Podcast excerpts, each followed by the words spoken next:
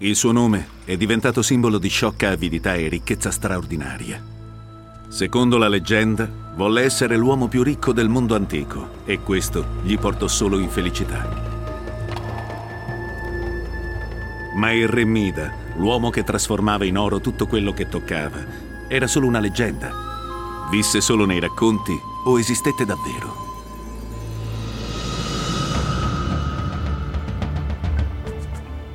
Nel 1957, in una desolata pianura della Turchia centrale, una spettacolare scoperta gettò un po' di luce sulla leggenda di Mida.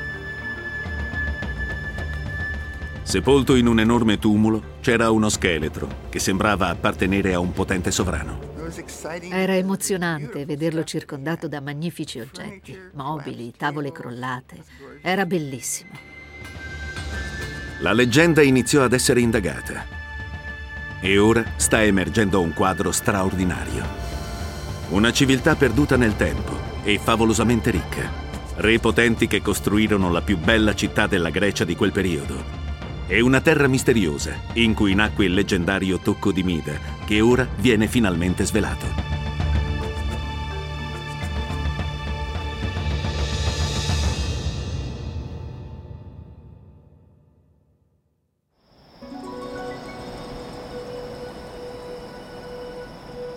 Già nel 650 a.C. i poeti greci iniziarono a usare il nome di Mida per indicare grandi ricchezze. Nei secoli successivi, le commedie greche e la poesia romana crearono i miti che oggi ci sono familiari. Uno dei più famosi è quello del tocco di Mida, che trasformava tutto in oro.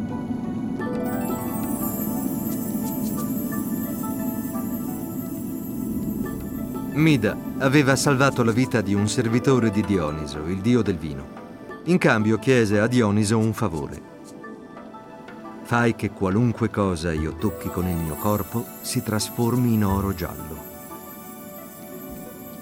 Dioniso esaudì il desiderio, ma appena Mida iniziò a sfruttare il suo nuovo talento, cadde in preda alla disperazione. Anche il cibo che toccava si trasformava in oro. E quindi Mida iniziò a soffrire la fame e implorò aiuto. Abbi pietà. Liberami da questa condizione che sembrava così bella. Dioniso fu generoso e disse a Mida che avrebbe potuto liberarsi del suo potere se si fosse bagnato nel fiume Pattolo le cui sabbie da allora furono dorate.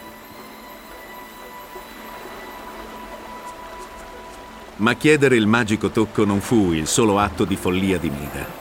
Esiste un secondo mito su di lui che lo ridicolizza quanto il primo. Venne chiesto a Mida di decidere quale fosse la musica più bella, quella di Apollo o quella di Pan. Mida scelse Pan. Apollo si adirò e disse a Mida, avrai orecchie adatte alla tua capacità di giudizio. E con queste parole gli fece spuntare orecchie d'asino.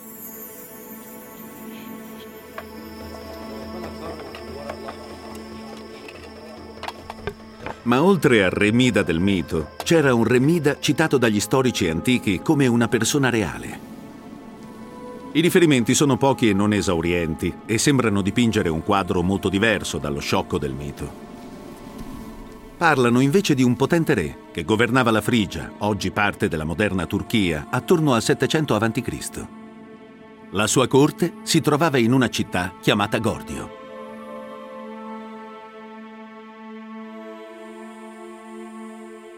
Il re Mida storico è nominato per la prima volta nelle tavolette scritte verso la fine dell'VIII secolo a.C. dal re della Siria, il regno a est della Frigia. È arrivato un messaggero di Mida, re della Frigia, e ha portato ottime notizie.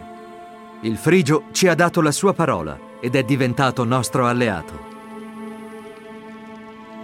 Più tardi, nel V secolo a.C., anche lo storico greco Erodoto accenna a Mida. Mida, re della Frigia, ha dedicato il suo trono reale all'oracolo di Delfi ed è una cosa meravigliosa da vedere. Questi scritti suggeriscono l'immagine di un re sofisticato e diplomatico che vuole stringere alleanze con gli stati vicini. Ma un successivo scrittore greco racconta che tutto finì con una morte orribile. I cimmeri invasero la Frigia e stando alle fonti storiche giunte fino a noi, Mida morì bevendo sangue di toro.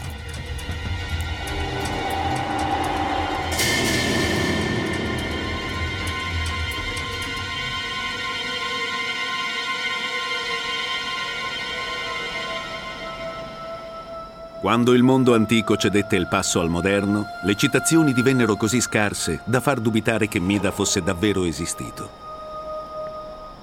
E gli storici antichi erano notoriamente inaffidabili, dopo tutto. Erodoto stesso era noto non solo come il padre della storia, ma anche come il padre delle menzogne. E non c'era alcuna prova su cui basarsi, nessun oggetto frigio di quel periodo, nessuna rovina da poter vedere e toccare. Qual era la verità? Il Mida del mito era la persona reale chiamata Mida? Il mistero sarebbe durato per quasi duemila anni, finché un ufficiale dell'esercito inglese si imbatté in qualcosa di tanto sbalorditivo che quasi non riusciva a crederci.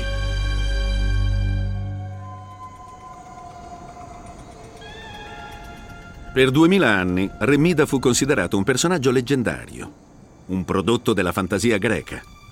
Ma nel 1800 tutto questo cambiò. Mentre in Europa infuriavano le guerre napoleoniche, un militare inglese, il capitano William Leake, attraversava l'Asia minore a cavallo, travestito da tartaro turco.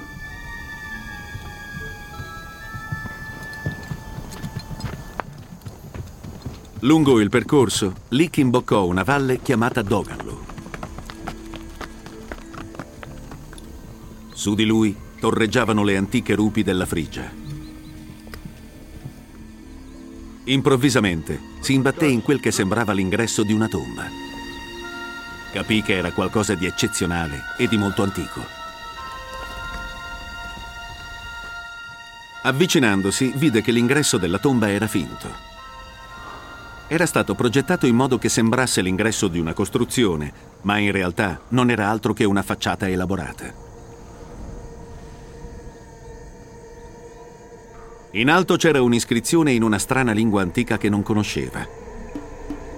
Ma due parole somigliavano al greco che Lick aveva studiato. Di tutte le parole dell'iscrizione, le più notevoli sono la seconda e la quarta. Dicono Mide Fanacti, che vuol dire al re Mida. Prima dell'importantissima scoperta di Leak, gli unici accenni a un Mida reale provenivano dagli scrittori classici. Ma quel monumento chiaramente era dedicato al re. La scoperta di Leak cambiò l'intero corso dell'indagine storica. Per la prima volta si poteva considerare reale il personaggio di Mida, che avevamo conosciuto solo attraverso le antiche fonti classiche. L'ipotesi che il Mida reale potesse essere sepolto nelle vicinanze suscitò molto interesse. Ma Lick non aveva trovato altro che una scritta su una roccia. Non c'era una tomba in cui entrare, nessuna porta da aprire, né tunnel da scavare. Passò quasi un secolo prima di avere ulteriori indizi. Ma poi, nel 1900, due archeologi tedeschi, i fratelli Körte, fecero altre sorprendenti scoperte. Esaminarono diverse collinette che si trovavano nel raggio di 100 km dal monumento trovato da Lick e al loro interno scoprirono camere funerarie e cadaveri. Le tombe non erano mai esattamente al centro delle collinette, perché i frigi volevano evitare che qualcuno trovasse i loro re defunti. I corte non poterono scavare il tumulo più grande perché non avevano l'attrezzatura adatta. Fecero però un'altra notevole scoperta trovarono i resti di Gordio, l'antica capitale della Frigia. Queste scoperte risvegliarono l'interesse mondiale sull'autentico Mida. Lick aveva trovato un'iscrizione. I fratelli Curte avevano scoperto tombe frigie. Era possibile che gli archeologi si stessero avvicinando a Mida stesso? Negli anni 50 entrò in scena Rodney Young, un archeologo americano dell'Università della Pennsylvania. Era deciso a riuscire dove i Curte avevano fallito. Voleva scoprire il luogo segreto di sepoltura di Remmida. E uno dei tumuli spiccava tra gli altri. Young sentiva che questo doveva essere il tumulo di Mida, perché era il più grande di tutti. E Mida era il re più importante, quindi la tomba più grande doveva essere la sua.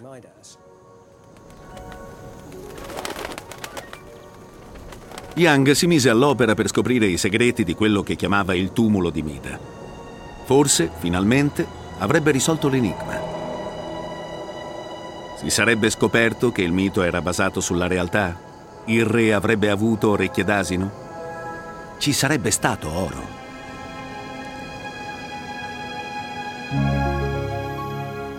Il tumulo di Mida era alto 50 metri e misurava 300 metri di diametro. Dagli scavi precedenti era evidente per Young che i resti della camera funeraria non sarebbero stati al centro. Ellen Köhler, che oggi ha 85 anni, era un membro della squadra archeologica di Young. Rodney sapeva che non sarebbe stato facile. Nel 1900 i Curte ci avevano pensato a lungo e alla fine avevano rinunciato perché la consideravano un'impresa impossibile.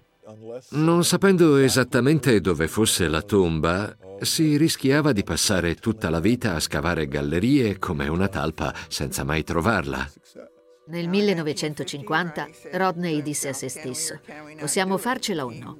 Di una cosa era sicuro, non voleva rovinare la parte superiore della camera funeraria. Non voleva abboccarla dall'alto e distruggere la possibilità di vederla com'era un tempo.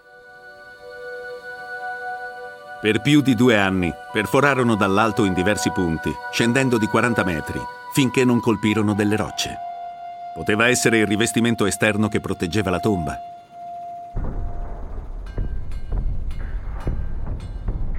Venne arruolata una squadra di minatori turchi perché collaborasse allo scavo della lunghissima galleria nel lato del tumulo. Lavorarono 24 ore al giorno fino a superare lo strato di roccia.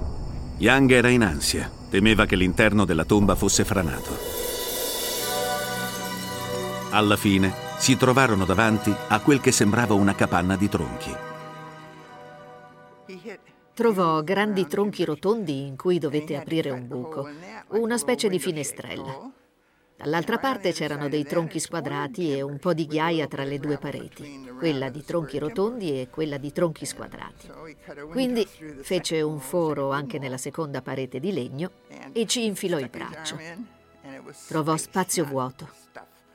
Era così felice che pensai che morisse sul colpo perché lo spazio vuoto significava che ogni cosa era ancora al suo posto.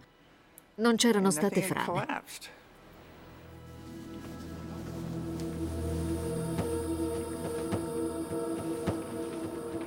Young sapeva che stava per fare una scoperta di enorme importanza.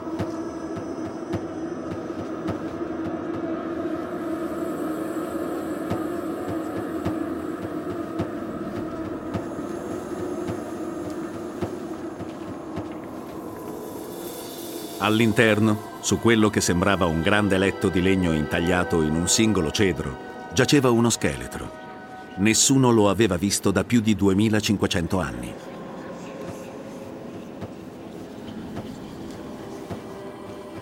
Ma non era solo lo scheletro a emozionare Young. Nella tomba c'erano anche moltissimi oggetti, il che dimostrava che quello era il luogo di sepoltura di un governante importante o di un re.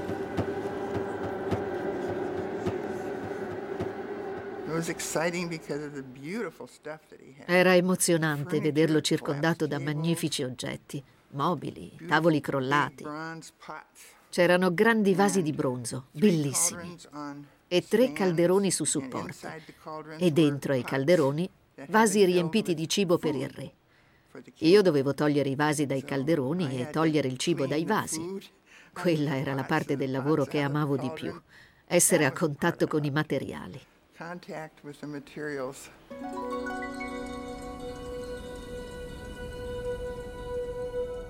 Era una collezione meravigliosa, secchi con teste di animali.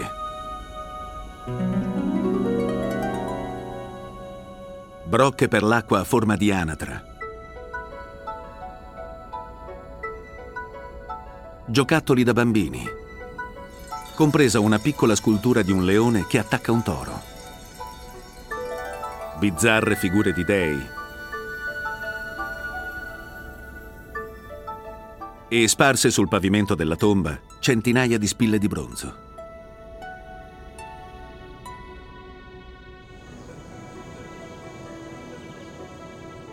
Gli archeologi avevano bisogno di sapere l'età della tomba. Spedirono un campione dei tronchi perché venisse datato.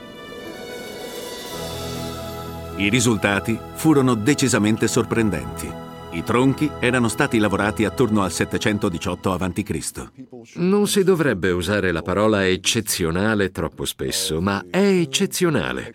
Fra tutte le tombe scoperte attorno a Gordio o altrove non c'è niente di simile, niente di così grande e certamente niente che abbia resistito al tempo nello stesso modo. Per quel che ne sappiamo è la più vecchia struttura di legno ancora in piedi di tutto il mondo e credo che il suo valore relativo sia pari a quello della tomba di Tutankhamon. I disegni della tomba mostrano che come i faraoni con le piramidi, anche i frigi fecero il possibile per evitare che la tomba fosse trovata o violata. Con i cavalli portarono lì interi alberi lunghi 6 metri e poi costruirono un massiccio cubo di legno. Dopo aver messo il corpo all'interno, sigillarono la stanza funeraria con un tetto di tronchi e poi la seppellirono in profondità, sotto strati di roccia e terra.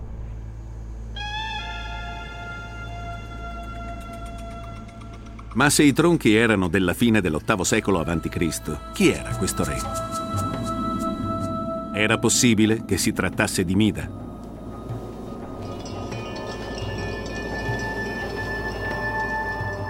Vennero esaminate le ossa e divenne chiaro che si trattava di un uomo di 60 o 65 anni.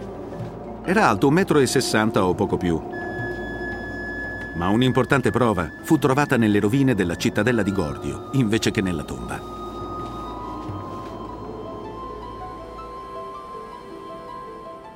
Fra gli strati di terra scoprirono un cosiddetto livello di distruzione. Uno strato di cenere alto un metro e mezzo suggeriva che un enorme incendio avesse devastato l'insediamento, distruggendo tutto ciò che trovava.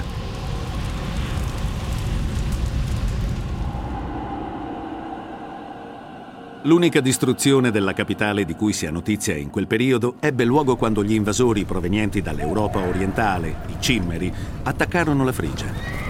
Gli storici greci la datano attorno al 687 a.C., esattamente quando si pensa che Mida si fosse ucciso per non diventare schiavo degli invasori.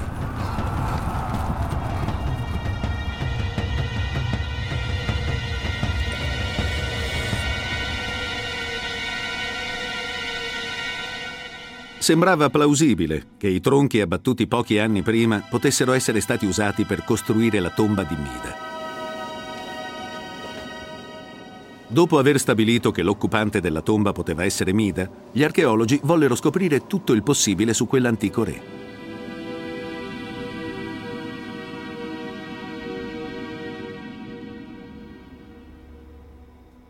Invitarono Richard Neve e John Praga all'Università di Manchester per ricostruire il volto di Mida. Mentre studiavano il cranio, scoprirono diverse cose sul suo aspetto. Aveva un buon fisico, era piuttosto esile, piuttosto snello, ma per niente effeminato. Sembra che non avesse il tipo di muscolatura che si può associare a un atleta o a un guerriero. Sospetto che il suo tipo di fisico fosse più quello di un accademico, di un intellettuale. Le caratteristiche insolite trovate da Nive Prague furono la forma del cranio e la linea della mascella. Sapevano che la protuberanza sul retro del cranio era dovuta alla fasciatura della testa nell'infanzia, una tradizione frigia che serviva a creare un profilo nobile e bello. Ma la mascella era più sconcertante. Una delle cose che notammo nella mascella era che il margine alveolare faceva puntare decisamente in avanti i denti dell'arcata inferiore. Nella ricostruzione, quindi, il labbro inferiore è piuttosto sporgente. Mostrammo un calco della mandibola a un collega dell'ospedale odontoiatrico. Dopo averla studiata, ci disse che nel corso della sua carriera aveva visto qualcosa di simile in due ragazze adolescenti che erano cadute da cavallo e avevano colpito il terreno con il viso. Anche i loro denti erano diventati ugualmente sporgenti.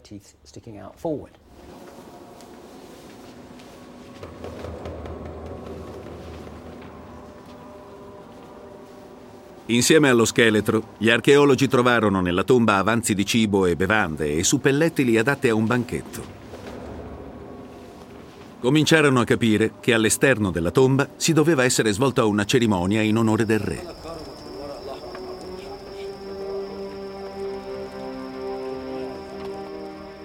Sembrava che ci fosse stato un grande banchetto all'aperto, come parte delle esequie di un governante molto rispettato e molto importante.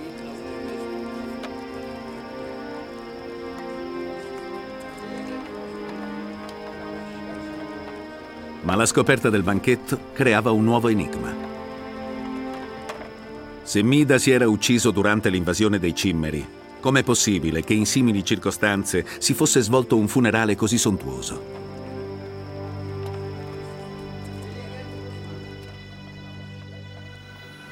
Iniziarono a sorgere dubbi. Si trattava davvero di Mida?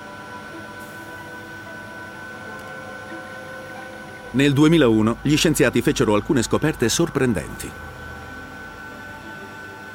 Le nuovissime tecniche di datazione al carbonio rivelarono che l'incendio di Gordio non aveva niente a che fare con la morte di Mida. Si era verificato più di un secolo prima, attorno all'800 a.C.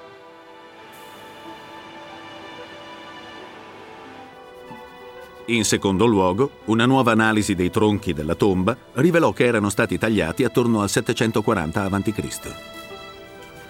Ma quello non era l'anno in cui morì Mida. Era l'anno in cui salì al trono, secondo gli scrittori classici.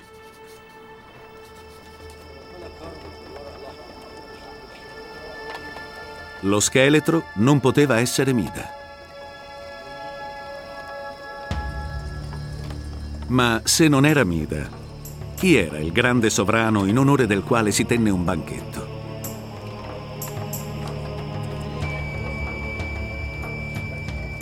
Oltre a Mida c'è solo un altro frigio, il cui nome è sopravvissuto per secoli. Gordio, il padre di Mida. Se l'anno della festa fu quello in cui Mida divenne re, fu anche l'anno in cui morì suo padre Gordio.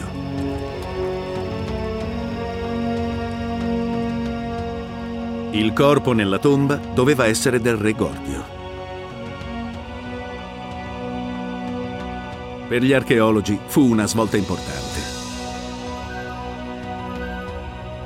Permise loro di riscrivere la storia frigia. La storia non di uno, ma di due grandi re, di una civiltà favolosamente ricca e remota e di una fantastica città che ne era il cuore. Una civiltà grande come quella greca, ma che la precedeva di 300 anni.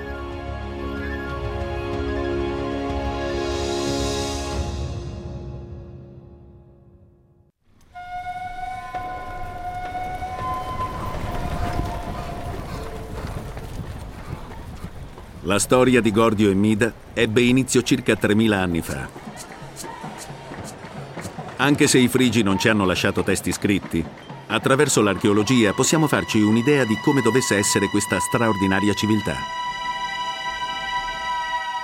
Immaginate questa terra nell'anno 1000 a.C. C'è pascolo abbastanza fertile da mantenere greggi di pecore e capre e da far crescere un po' di cereali.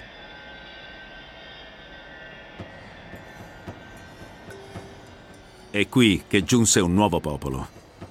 Erano descritti come alleati di Priamo e re di Troia nella guerra contro la Grecia. Migrarono poi in Anatolia e fondarono il nuovo regno della Frigia. Chiamarono Gordio la loro capitale. Tutto attorno c'è terreno coltivabile che si adatta molto bene all'aridocoltura, in particolare per la produzione di cereali. Il pascolo era di ottima qualità. Sembra proprio che l'economia in generale fosse mista, basata sia sull'allevamento di pecore e capre che sulla coltivazione di grano, orzo e leguminose. Altrettanto importante è la sua posizione per il commercio e i trasporti. Si trova su una strada importante che va verso est, per il Bosforo. C'è un'altra strada che porta al Mar Nero ed è relativamente semplice andare ad Ankara e verso sud. Si trova in un punto favorevole per il commercio e i trasporti.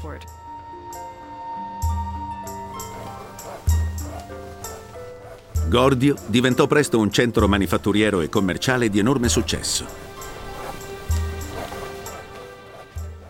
C'erano diverse forme di artigianato, molte delle quali erano probabilmente riservate al palazzo. Producevano arredi, mobili con intarsi elaborati, sculture in avorio, oggetti di bronzo. Sappiamo molte cose sulla loro cultura per quel che riguarda gli oggetti materiali e a giudicare da questi la cultura frigia sembra molto avanzata.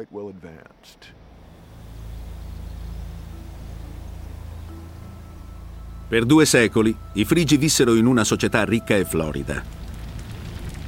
Poi, attorno all'800 a.C., la città di Gordio affrontò una terribile crisi, un enorme incendio.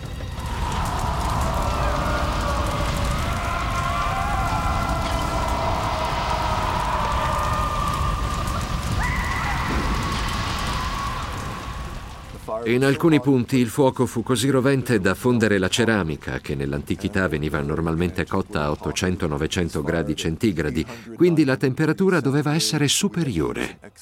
Le ceramiche esplosero. Si sono trovati pezzi dello stesso vaso in tutta la stanza.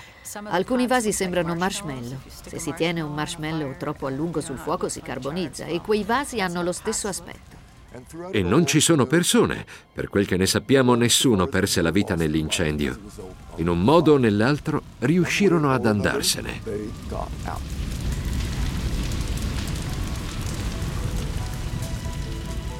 Intorno all'epoca dell'incendio o poco dopo, un nuovo re salì sul trono frigio. Si chiamava Gordio.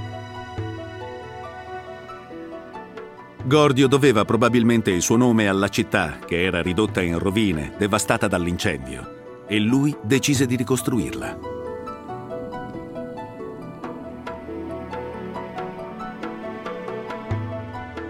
La nuova capitale sorse dalle ceneri e dalle rovine di quella vecchia. Questa volta Gordio sarebbe stata enorme e bellissima, invidiata da tutto il mondo e in particolare dalla Grecia.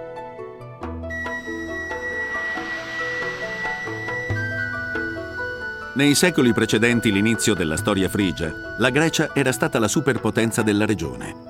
Dopo la guerra di Troia, però, aveva subito un declino da cui iniziava appena a riprendersi.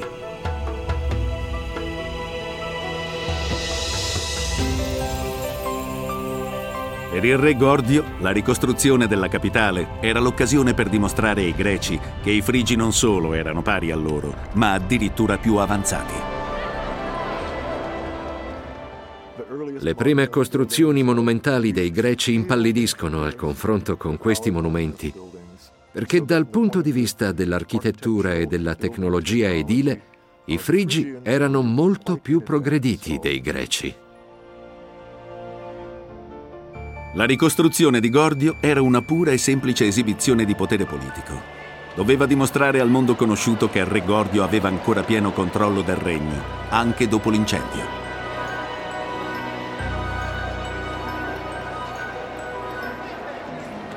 L'area del palazzo aveva a nord-est una corte aperta, circondata da megaron, costruzioni rettangolari, ognuna con un'anticamera e una sala principale. I pavimenti erano ricoperti da ricchi mosaici, composti da pietre multicolori.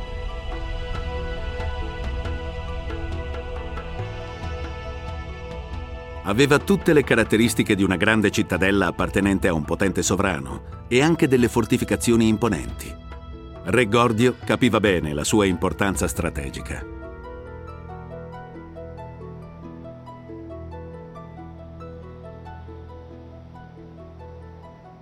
Ken Sams ha collaborato con i colleghi turchi per capire come erano fatte esattamente le massicce difese a gradoni davanti alla cittadella.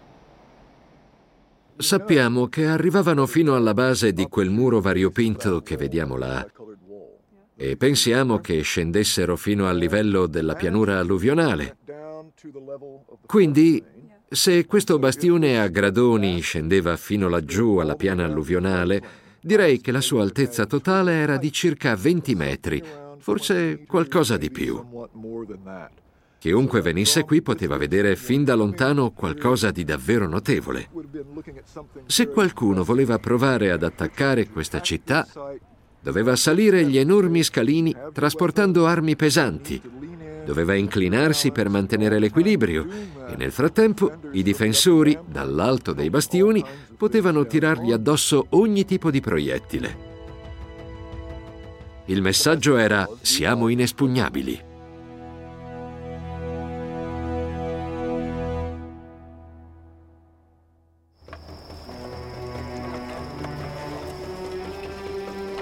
Con la morte di Gordio, nel 740 a.C., Mida ereditò un regno e il gigantesco progetto di costruzione della cittadella di Gordio. Ma uno dei suoi primi doveri fu organizzare il funerale del precedente sovrano. La religione e la vita ultraterrena erano di vitale importanza per i frigi, come dimostrano gli oggetti di uso comune, decorati con simboli religiosi.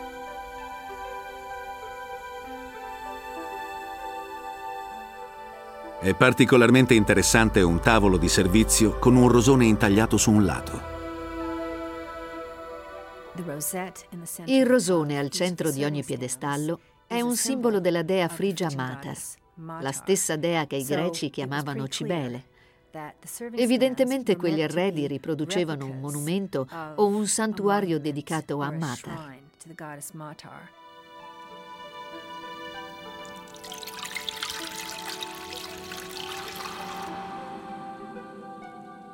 Anche se si sa molto poco sulla religione praticata da Remmida, pare che venerasse Matar, la dea madre, la dea della fertilità.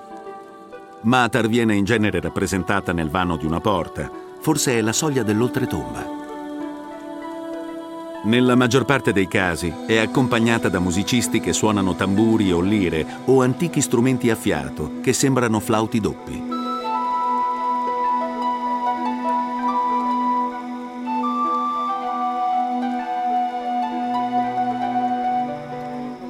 Il magnifico banchetto funebre offerto da Mida per Gordio era forse un atto di devozione religiosa per garantire a suo padre il passaggio nell'aldilà. Era il massimo tributo che un figlio potesse offrire a suo padre, il re. Oltre al suo significato come evento religioso, il banchetto fornisce anche straordinarie informazioni sullo stile di vita dei frigi. Pat McGovern è specializzato nell'analisi chimica di antichi resti organici. Quando gli fu chiesto di esaminare il cibo e le bevande trovati nella tomba, nessuno aveva ancora provato a ricostruire antichi alimenti dai dati chimici. Quella era la tecnologia più all'avanguardia dell'archeologia sperimentale e McGovern non vedeva l'ora di metterla alla prova. Questo è il residuo di cibo. Noterete che ha un aspetto granuloso e brunastro, come se uno stufato si fosse solidificato. Questa bevanda, come potete vedere, ha un colore giallastro molto intenso, quasi dorato, ed è un materiale molto migliore del residuo di cibo grumoso. Ci è voluto molto lavoro per analizzare due chili e mezzo di cibo e più di mezzo chilo di bevande. McGovern e la sua squadra riuscirono a separare i diversi composti presenti nei residui. Confrontando i composti con campioni di cibo e bevande antichi e moderni, poterono identificare le pietanze del banchetto. Le nostre analisi mostrano una miscela molto omogenea di diversi ingredienti. una specie di stufato insieme a capra o pecora cotta sulla brace e lenticchie insaporite con anice o finocchio. E c'erano anche alcuni composti piccanti, quindi il tutto doveva essere molto saporito. Nel caso della bevanda, abbiamo scoperto che era un tipo molto strano di mistura. Molte persone hanno fatto una faccia strana quando l'hanno saputo. Era una mistura a base d'uva, probabilmente vino, insieme a miele, che fermentato diventa idromele, e poi orzo, che fermentato diventa birra d'orzo. Quindi abbiamo una combinazione di birra, vino e idromele. Questi erano i primi giorni di regno di Remida. Ereditava non solo un regno con buona cucina e buon vino, ma anche una grande raffinatezza tecnologica. Si rivelò un monarca di grande successo. Governò per circa 50 anni e sembra che sia stato soprattutto un diplomatico. Un valido esempio sono le sue trattative con il potente vicino, il re della Siria. Il Frigio ci ha dato la sua parola ed è diventato nostro alleato. Mida fu così saggio da mantenere buoni rapporti con la Grecia, che stava emergendo dal periodo di regressione e diventando un prezioso alleato commerciale. Mida offrì il suo trono regale all'oracolo di Delfi. Erodoto ci ha raccontato che Mida fu il primo straniero a portare un'offerta al santuario di Apollo a Delfi ed è interessante il fatto che offrì un mobile, il trono da cui esercitava il suo potere. Purtroppo Erodoto non ci riferisce come era fatto il trono, ma dice che valeva davvero la pena di vederlo. C'era quindi un favoloso esemplare di mobilia frigia in uno dei più importanti santuari della Grecia.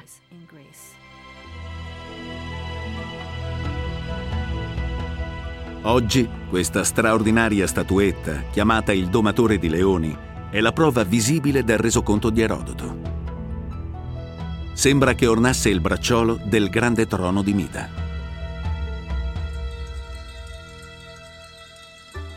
Ma che cosa sappiamo delle orecchie d'asino e dell'oro? C'è qualche scoperta archeologica che ci possa aiutare a capire perché gli antichi poeti e drammaturghi crearono i due grandi miti di Mida? Avrai orecchie adatte alla tua capacità di giudizio. Questa maledizione può aver avuto radici nella realtà? John Prague e Richard Neve hanno una teoria. Pensano che sia possibile che Mida avesse quelle che vengono chiamate orecchie pelose. Questo è il padiglione auricolare, la parte dell'orecchio che si può muovere, la parte cartilaginea. I peli crescono effettivamente sul bordo esterno dell'elice e anche sull'antelice, che è questa specie di protuberanza interna. Possono crescere tutto attorno al bordo e diventare piuttosto lunghi. Secondo noi, questa è una delle spiegazioni più plausibili che si possano trovare.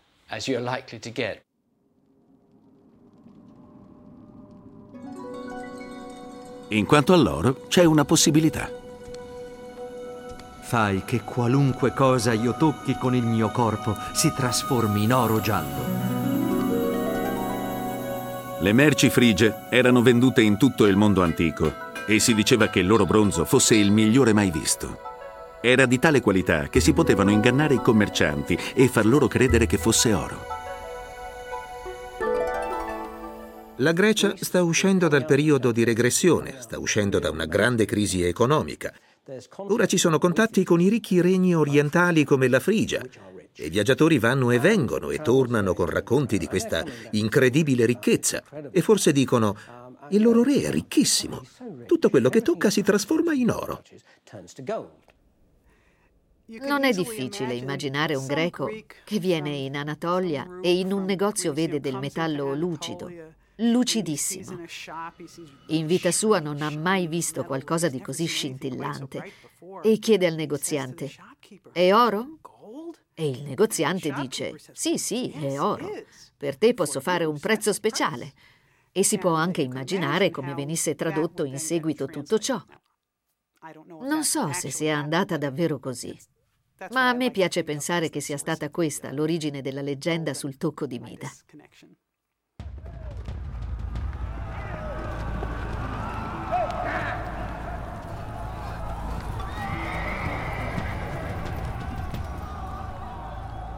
Ma la tragedia di Mida fu la sua morte.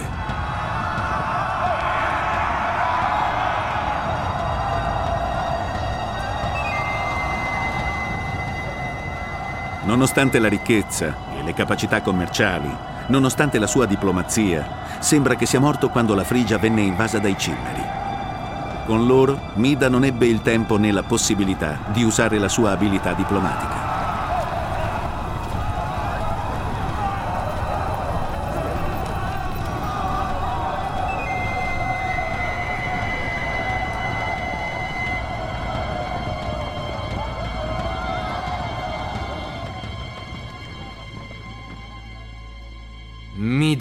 Morì bevendo sangue di toro. Ma la leggenda del sangue di toro presenta un nuovo enigma che ora John Prague e Richard Neve pensano di avere risolto. Il sangue di toro non è velenoso, ma appare spesso nell'antichità, in particolare nella storia greca, come un mezzo abituale per suicidarsi più che per avvelenare qualcun altro. Questo non ha senso, perché ci sono tribù africane che come prodotto del loro bestiame bevono sangue invece che latte. A me piace un buon sanguinaccio e la tradizione di mangiare sanguinacci è molto antica. Possiamo solo pensare che fosse sangue avariato. Lasciato all'aperto in un clima caldo per un giorno, avrebbe sviluppato i bacilli del botulino e sarebbe diventato velenosissimo.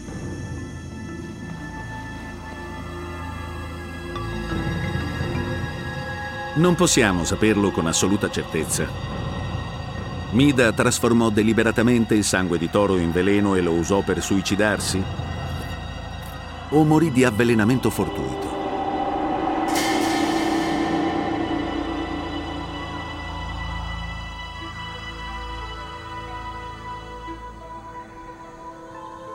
Nessun tipo di morte può però sminuire l'importanza di Mida, che regnò per più di mezzo secolo.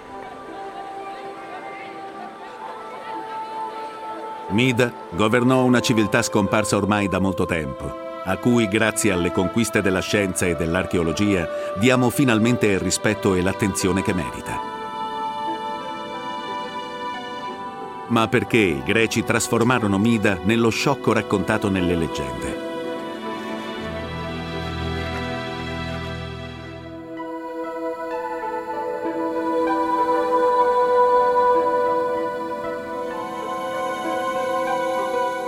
Fino alle nuove scoperte fatte a Gordio, la nostra idea di Mida era quella dei miti. Il tocco d'oro e le orecchie d'asino che gli inflisse Apollo.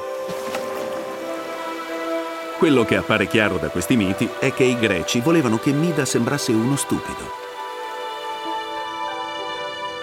Sappiamo, dalla facciata di roccia scoperta da Lick, che i frigi avevano un linguaggio scritto, ma ne sono sopravvissuti solo minuscoli frammenti e ancora oggi non è stato decodificato. C'erano anche sofisticati motivi geometrici che suggeriscono un popolo di grande intelligenza. Quando guardiamo più da vicino i motivi geometrici dei frigi, scopriamo incredibili significati nascosti ed enigmi altrettanto nascosti e vediamo che comprendevano la matematica, la geometria e la logica. In effetti la loro era una cultura molto evoluta.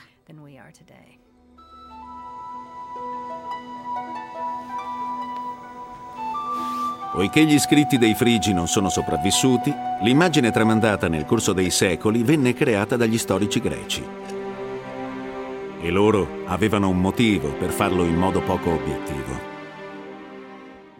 Nel periodo classico, nel V secolo a.C., l'immagine dei Frigi è cambiata agli occhi dei greci. Non sono più un popolo ricco e potente, ma stanno diventando oggetto di scherno. La Frigia non è più una fonte di ricchezza, ma una fonte di schiavi. E io credo che il cambio di prospettiva su Mida debba essere inquadrato in questo tipo di scenario.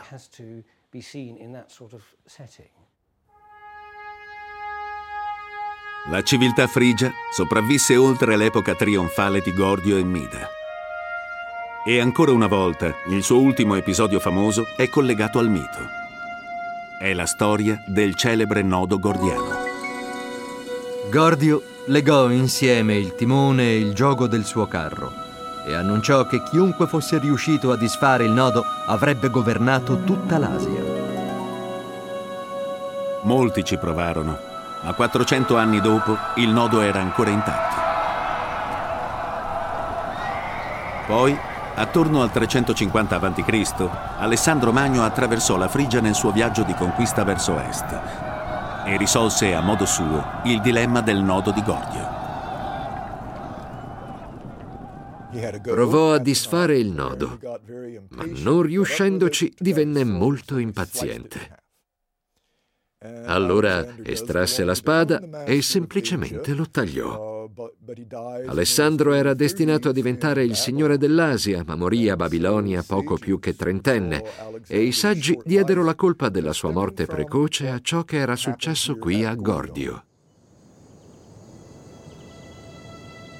I Frigi vennero infine annientati nel secondo secolo a.C e i loro due grandi re, Gordio e Mida, silenziosamente passarono dalla storia al mito, ove rimasero per duemila anni.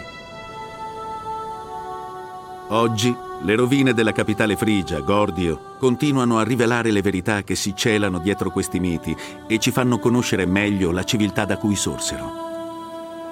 E forse è vicino il giorno in cui verrà finalmente scoperta la tomba del vero Re.